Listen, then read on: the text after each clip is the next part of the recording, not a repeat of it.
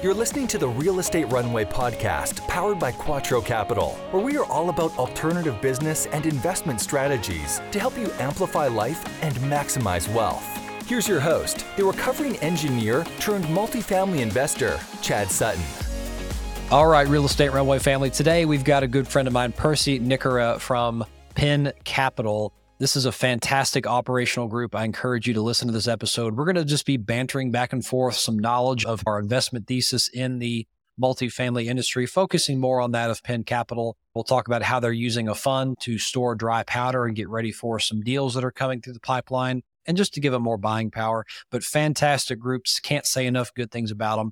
Before we get into the episode, if you get any value out of this show, leave us that five star review, like us on YouTube, subscribe all those ratings are worth their weight in gold and it helps us pay it forward and get to more people just like you. So pay it forward, friend. I appreciate you in that regard. And if you're looking to be on the show, hit us at thequattroway.com slash podcast. We'd love to interview you, have you on the show. You can apply there. And folks, we love to hear from you. Every email we get is personally read by me. So if you want to message us at podcast at thequattroway.com, that would also be fantastic. Topic requests, just say hello all of it we're happy to take a look at. And finally, if you want to work with Quattro Capital from an investment perspective, visit us at thequattroway.com slash invest. And we would be happy to have a conversation with you and go from there. And now, without further ado, let's get on to today's feature presentation.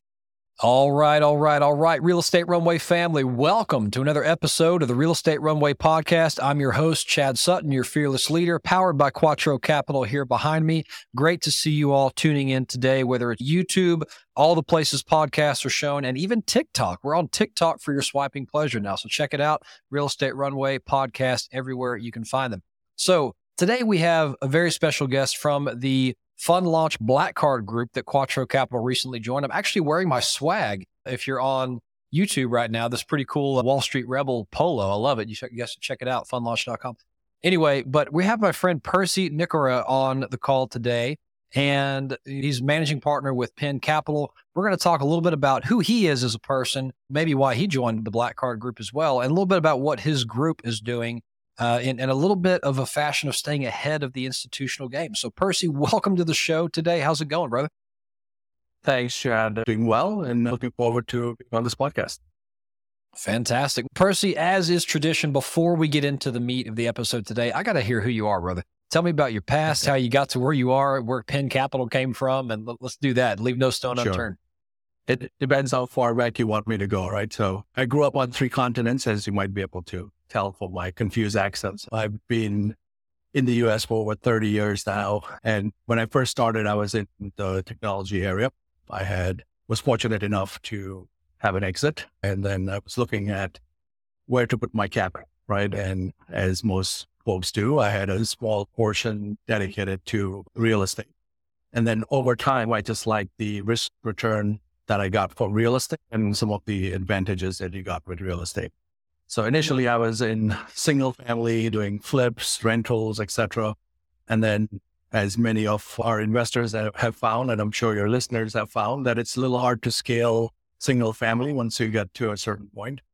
So we started to look for other areas that still have that tangible asset, which is real estate, but allows us to scale and came across multifamily. And when I started to initially invest in multifamily with some other sponsors, did several LP investments. And then over time noticed that maybe the underwriting assumptions were not as conservative as they once were. And along the way, some other folks wanted to invest with us. So about almost seven years ago now, we created Penn Capital as a way to enable that.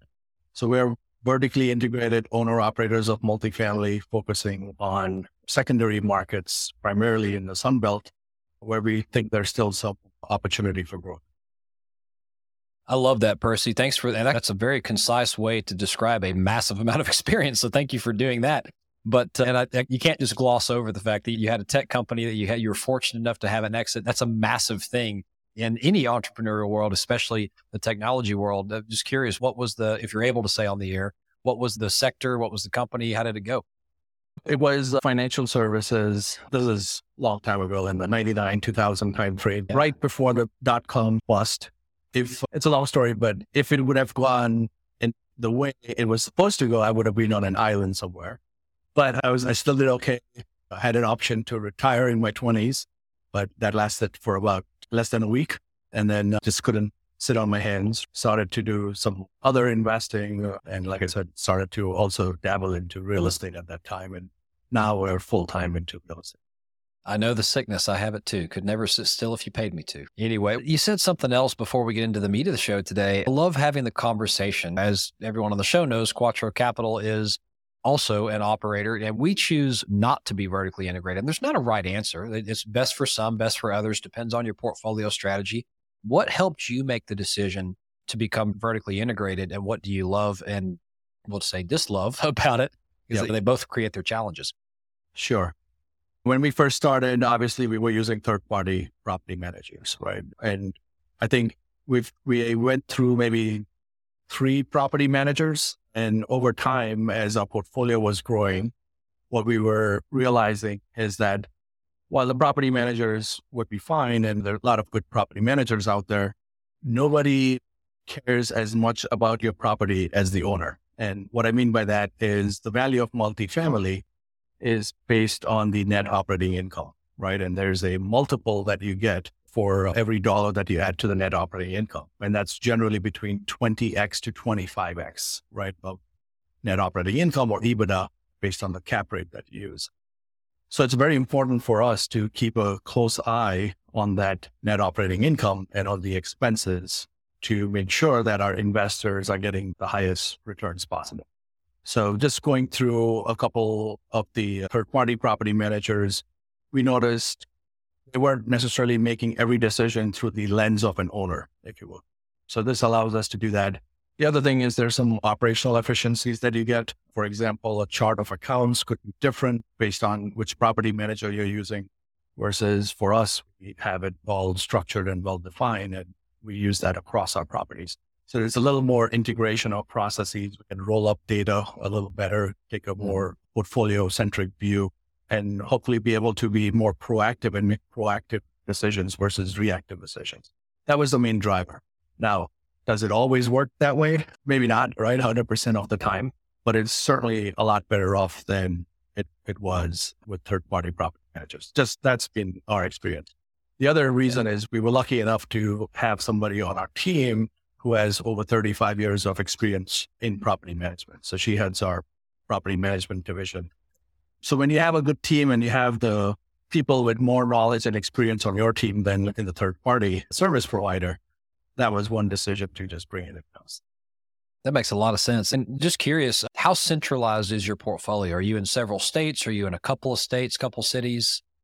Yeah, good question. No, we intentionally made the decision to focus on three or four markets because we don't want to be spread too thin. In fact, majority of our portfolio right now is just in, in one market. We are looking at a couple other markets and we have had our eye on those markets, but it's making sure that the numbers are right for the deal and it makes sense right before we enter that market. But regardless of that, we would not spread spread ourselves too thin. So we would only focus on three or four markets. Yeah, that makes a lot of sense. And that helps a lot when you're building, when you're in the process of vertically integrating to have at least a good right. core location, right? To get those quick economies and sees. Anyway, so I digressed back to the episode. So, Percy, tell me a little bit about the investment thesis at Penn Capital, you know, where you're deploying capital, you know, how you're looking at trying to stay ahead of the institutional money game. Let's walk the thesis road for a little sure. bit, for a little bit. So when we first started, several years ago, we were in the hot markets, right? Like Houston, for example.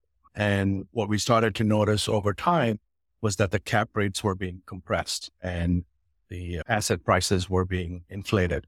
So we we were being solicited or people approached us with some pretty good offers. After a while it got to be very good offers to which we, we took that back to our investors, said, Hey, look, while our business plan is to hold the property three to five years, we're getting these offers before in year two and a half, year three.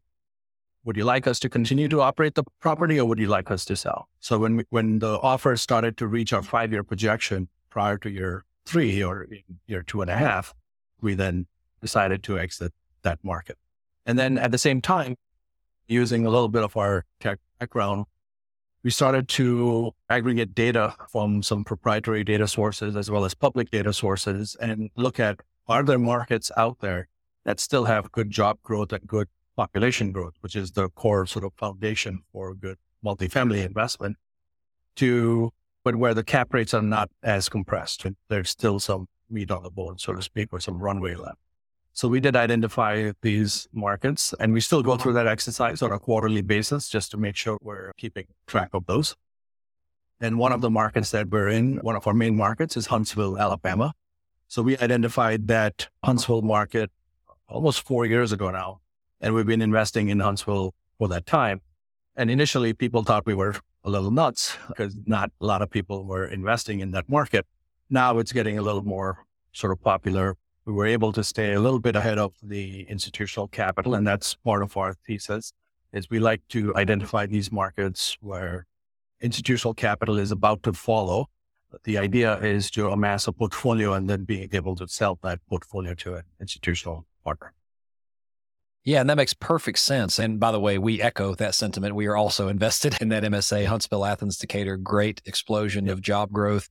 Also, a lot of products. So you got to watch your subclasses, but there's still a ton of meat on the bone. And gosh, if you got in there, you said seven years ago or five years ago? That that was about four years ago. Yeah. So even at that point, I lived there back, uh, which you may not know about me personally, is I, I before this life was working for NASA in the rocketry development oh, side okay. in, in Huntsville. When I lived there, I lived in a upper B class apartment. I still know exactly where it is. It's changed hands four or five times since I was there, but it I was renting a one bedroom apartment for $435 a month. And it was a great apartment. I loved it. My little salary could handle it.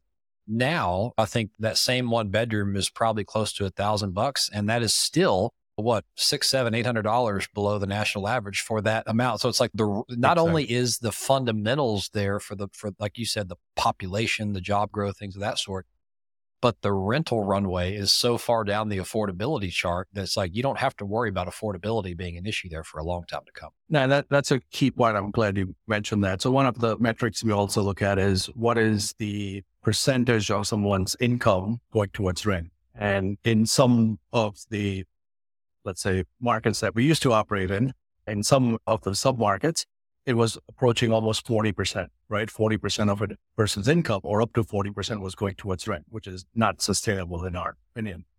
Versus in Huntsville, given the nature of the jobs and the high tech jobs and having one of the highest concentrations of PhDs in the country, they make a fairly decent wage. The percentage that goes towards rent or housing is in the 20 to 25% range versus the national average being more like 30 to 30. 3%. So that's why we, I, we agree with you. There's still a little more room for growth there. Yeah. And I love that you put that metric on the table. And folks, if you aren't looking at that, I've said this before on the show, you should be because look, you can have the best rent growth, best population growth, best, uh, best rental growth shown on paper. Say, oh, all the comps show I've got $400 rental increase here. That's great. But if your rental population in the area is already at 35, 40% rent to income ratio, and you're saying you're going to go raise their rent, get ready for some delinquency problems because that's what comes next. And it's interesting. You, we cross paths again.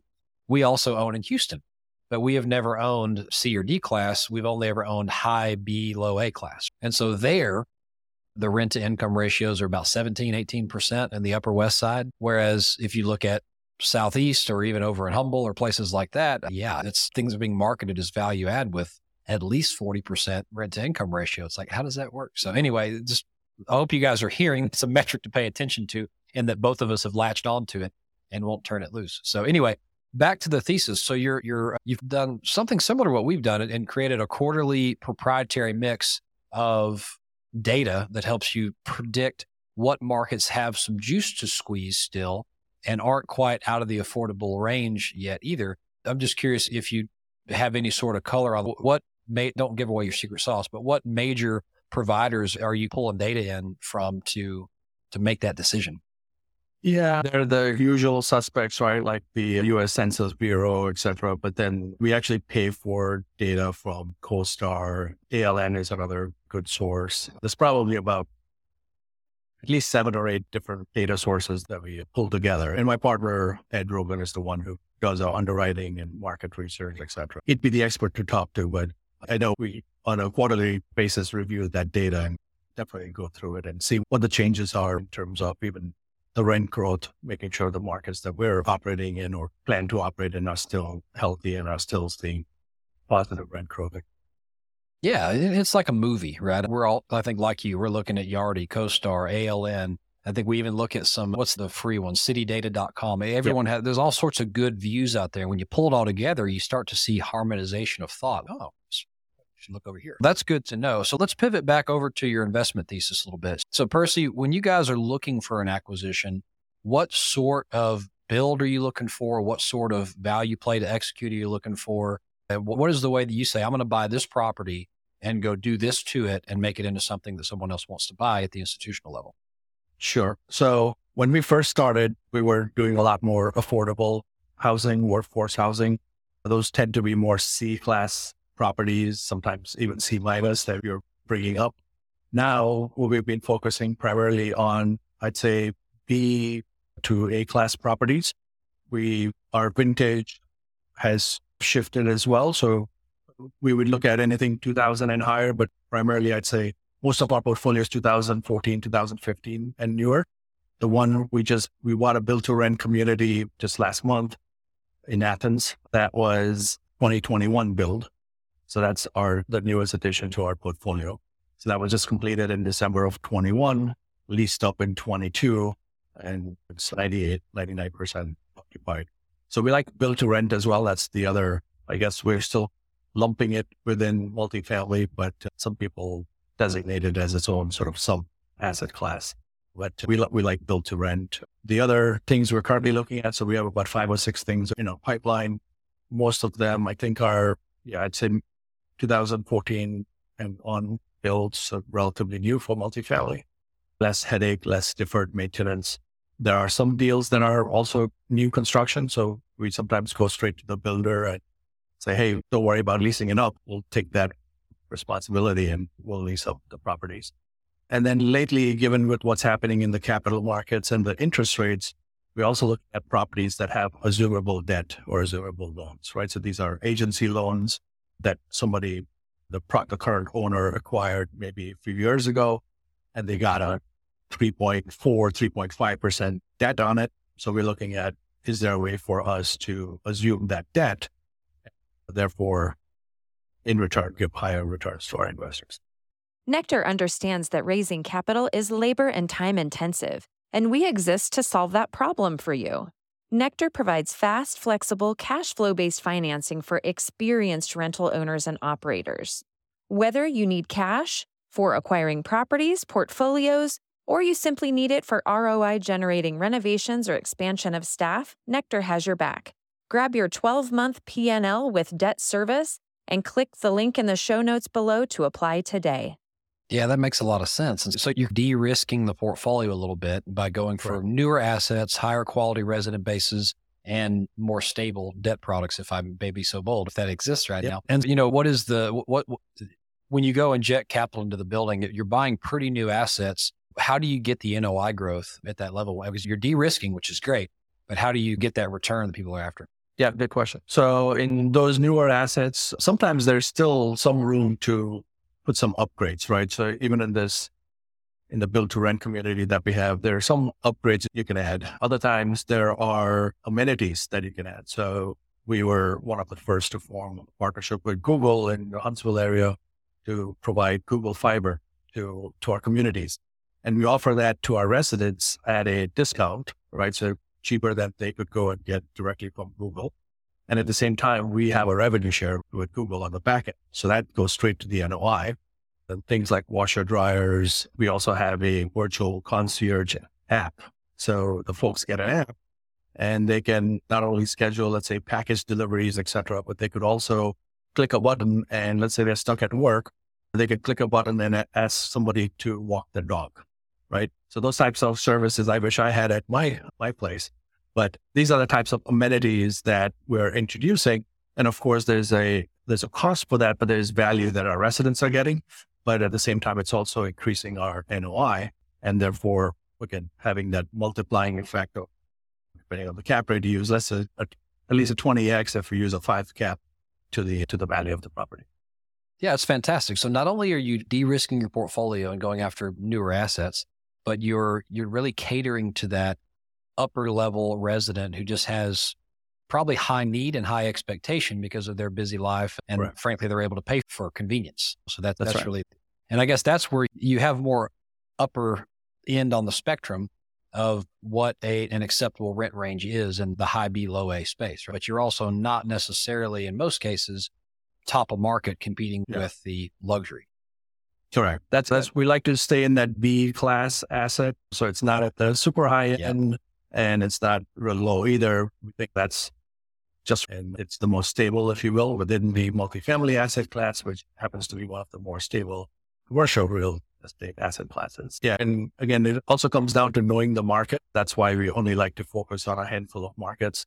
We know what's worked at some of our other properties. We have insights into the data from the data feeds that we purchase. And then just by interacting with our residents, we know what type of amenities they are looking for and what they're willing to pay and how much they're willing to pay. And we have all that inside knowledge too. That's incredible. And so that that's a great synopsis on the investment thesis. Tell me about the investment funds. What are you guys doing right now to prepare for what deals might be coming and what does your investment structure look like? Just let's talk about that a little bit. How are right. you guys putting deals together right now? Sure.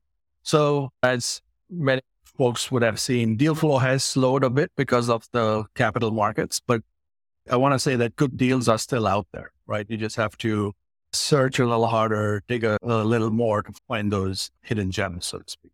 So we still underwrite hundreds of deals. We've always had been pretty conservative on our underwriting, but we stress test our deals even more with exit caps and higher interest rates, etc.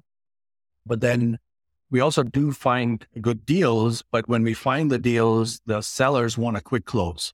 Like for example, this deal we just bought from the builder, we got it at a six cap new construction which again is like a 20% discount to the market, but we had to move pretty quick and put a pretty big non-refundable sort of money, earnest money deposit down. So in order to do that, that's almost impossible to do in a syndication model, right? So even though we've done nine syndications before, trying to put a legal structure together and fundraise on a deal by deal basis, sometimes you will not be able to capitalize on these opportunities that come up. So having a fund if we have the dry powder, then we can capitalize in, on these opportunities by moving a lot faster, putting larger deposits, et cetera, because there's some surety of close, which is really what the seller is looking. Yeah. And folks, that's the answer. I mean, you heard him mention, hey, yeah, we'll buy something that was built two years ago. And a lot of you are probably like, oh, how do you get any return out of that? The answer is how you buy it, folks, right? I would much rather buy 2022, 2023 assets all day long if I could afford to get them at a good basis and still reap some upside in return. It's when you have to buy them at market yielded out pricing that you're top of market and it hurts a little bit. Yeah, fantastic. I'm trying to think if I've missed anything here, but so talk about your, so you have your fund structure. Is that how people who are coming into your deals, that's the way in right now is through the fund structure? How does that set up? Yeah, we, so through the fund, we can provide some diversification across different assets in a particular market as well as across certain markets. This is a closed end fund, which means we'll have about three or four, or plan is to have three to four assets within that fund. And it's a five year term for that fund. Now, some people understand the value. They like to come into the fund. Others still prefer the on a deal by deal approach. So realistically, we have both vehicles available. There are some slightly different waterfalls as well as there's a different sort of minimum to get into the direct deal fund or SPV. But otherwise, we, yeah, we, our goal is to bring everybody in through the fund. Again, going back to that, having that dry powder available, because we think overall it's going to be good when we can buy the deals at a much lower basis, right? That's better for the investors and better for everyone. So, Percy, one question on the fund structure that I get from our investors a lot and people looking at funds is, and this is, you get a different flavor of this question from institutional players and LP at players because I think it, it's good for institutional players and it freaks LP players out. So I love to ask this question to those who seem to understand the fund model so that we can try to help people understand the different variations on this. You're doing a closed ended fund. Do you have any concept of rebalance built into the fund, or is it everyone comes in at par, nothing changes? And I guess asked another way for those who are listening who've probably never heard the term rebalance before. Think about it this way: if you're the first dollar in the fund, let's say it's a hundred million dollar fund, and that fund is going to buy seven assets. If you're the first guy in there, you come in at one price. But if you're the last guy in there and there's already seven operating assets and your risk is lower, you come at a different price per share, if that makes sense. Some funds address this, some don't. There's no right answer. I'm just curious how Penn Capital chooses to do it. Yeah, that's actually a good question. And uh, a few discussions with our SEC attorneys around that, as well as our fund admin. So we have a third party fund admin as well. So what they recommended is to keep it simple for the, at least for the initial funds. So we have a preferred return. So the structure or the waterfall structure in the fund is an 8% preferred and then an 80 20 split. We actually give 80% of the profits to our investors versus if they come into the deal, it's an 8% and then a 70 30 split. So we sort of try to incentivize them to come into the fund. And the folks, and it's a rolling close. Now, there's only a finite amount of time that we're going to be doing the fundraising. So it's not like an open ended fund where you'll be maybe rebalancing or calculating the NAV over the life of the fund. In our case, it's a one year, we have one year to raise the capital pretty much. And there are some extensions available to us if we need to, but we're planning to pretty much raise the capital and start acquiring the assets. So we already have the first asset. We're looking at, we're in the middle of looking at some assets and then invest in final on a few of them. So hopefully We'll have a second asset into the fund soon. So we're looking at three or four assets in the fund where it's only going to be like a 12 month raise period.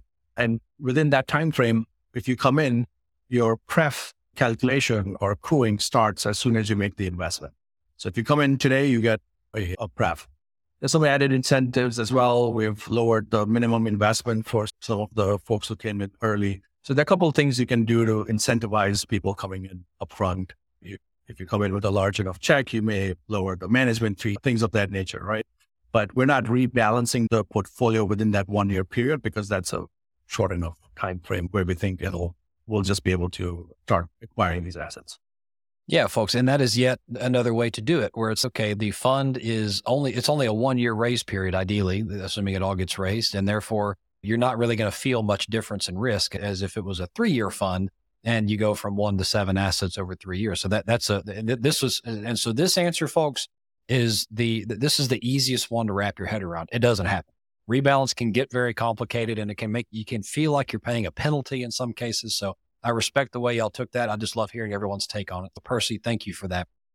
Now, before we let you go, we got to get through some Quattro questions here and sure. get to know you a little bit more. How's that sound? Sounds good. All right. Question number one what is your superpower and how does it help you? I'm not sure if it's my superpower, but also I'm lucky enough to be part of a pretty talented team, right? Or be able to bring together a team. So I mentioned our Della, who's a person who heads our property management, has over 35 years of experience. My partner Ed, he's really good with identifying these deals, especially off-market deals. I'd say majority of our deals, actually almost all, except for maybe one, are have been off market deals. So he's good at sniffing those out and underwriting those. Our CFO has a good background in real estate based finance for large companies like GE. So we've been fortunate enough to bring a team together and hopefully we'll continue to expand and grow the team. Right. So if I have some small role to play by bringing those folks together, I'd say that's where my superpower. I would say building excellent teams is absolutely a superpower and essential to running a business. Our question number two let's see the flip side of the coin. Give me your biggest mistake. What's the biggest one you've made? Could be life or business. And what did you learn from it? I'd say it's maybe not launching a fund soon enough and, and having this dry powder available maybe a little bit earlier, right? Uh, to be able to scale. There are some pretty public examples of some syndicators who have then moved to the fund model and more to institutional investors, and they've had great success. And I wish them all the best. I think maybe we could have scaled a little bit faster as well prior to the deal flow taking a bit of a dip as we see in the market right now. Yeah, don't be too discouraged on that because right after the dip is always the buying frenzy. So I think yeah, if the bottom by true. a little bit, you're going to be well capitalized for it. That's our goal, right? With the fund is to have that dry powder. And we do see some we are already starting to see some opportunities, honestly, but we think there'll be a few more coming in the next, let's say, 12 months. Very good. I love it. Question number three Quattro is based on four pillars people, property, profit, and then philanthropy, coming back around and taking care of people.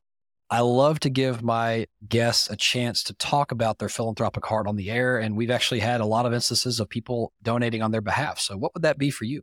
So, at Penn Capital, we, we also believe in philanthropy and would like to actually form our own foundation. That's one of our goals. I don't know if it'll happen this year, but certainly for, for next year, but we definitely want to create a foundation. But in the meantime, we actually donate a fair amount to multiple foundations, nonprofit foundations. One of them is called Hope Serve Action, and that's was actually founded by a group who are investors in some of our properties, and they created it's a group of doctors and dentists, and they created this foundation. So we support that. We support World Central Kitchen, or UNICEF. There's a number of nonprofits that we support, and on a personal side, my wife and I we don't have kids, so we're planning to leave pretty much what we have to to charity. So we're setting up a personal foundation. Yeah, it's incredible. I love that so much. You just giving back to the world is it's the only way to to really make that legacy. I love it. Last question. You guys have a free gift that I'd love to let you promote here on the air and maybe tell the listeners what it is, where to find it, and uh, what it's all about. Sure. So we have a, a, guide that we give out to some of the folks who are new to commercial real estate or multifamily. It just goes through all the different asset classes, the pros and cons, maybe a few terms that you may not be as familiar with, etc. And we're happy to share that uh, with your listeners. If they send me an email at percy at penncapitalgroup.com. I don't know if you want to put that in the show notes or make that a link available to them. We're happy to uh, send that out to them. Yep. And folks, that will be in the show notes wherever you're watching or listening to this. Just scroll right on down and that's there for your clicking pleasure. All right, Percy, thank you for coming on the show, sharing your knowledge, your investment thesis. But the last question that I have to ask you before we conclude the show is if people want to reach out to you, I think you just gave one option, but what's the best way to reach out to work with Penn Capital, get to know you a little bit better, research you? Where's all that at? They can either come to our website, which is Penn Capital Group. That's P E N C A P I T A L G R O U P dot com. A little bit of a long URL, but that's the one that was available or send me an email. That's uh, Percy, P E R C Y, at penncapital.com. Again, folks, write down in the show notes for your clicking pleasure. Percy, you're the man. Thanks for coming on. Talk to you next time. Thanks, Chad. Do you manage multiple legal entities? Is your data scattered across various unsecure systems? Is your team spending too much time on manual processes? Do you struggle to meet reporting deadlines? Simplify entity management and compliance with Entity Keeper. Entity Keeper helps easily manage entities, build and maintain complex organizational charts, and track filing deadlines, all in one secure, cloud based platform. And with automated alerts and centralized document storage, you'll stay two steps ahead of compliance deadlines. Click the link in the show notes to learn more and book a demo. All right, folks, that was a fantastic episode with my friend Percy from Penn Capital. I hope you enjoyed the conversation, got some learning out of it, listened to how much of a fantastic operator this group is and just hopefully learn some nuggets of what metrics to look at and what makes a good low risk, high return, asymmetric return investment. Okay. So if you got any value out of the show, please leave us that five star review, thoughtful comment, like us, subscribe on YouTube, wherever you're at. Those are the only way we pay it forward and get to more people like you. So pay it forward, friend. Pass it on. Until next time, this has been an episode of the Real Estate Runway podcast. Over and out. We hope this episode was insightful and brought value to your day. If so, please be awesome and leave us a five star review. Find out how Team Quattro can help you at thequattroway.com. Until next time, this is the Real Estate Runway Podcast.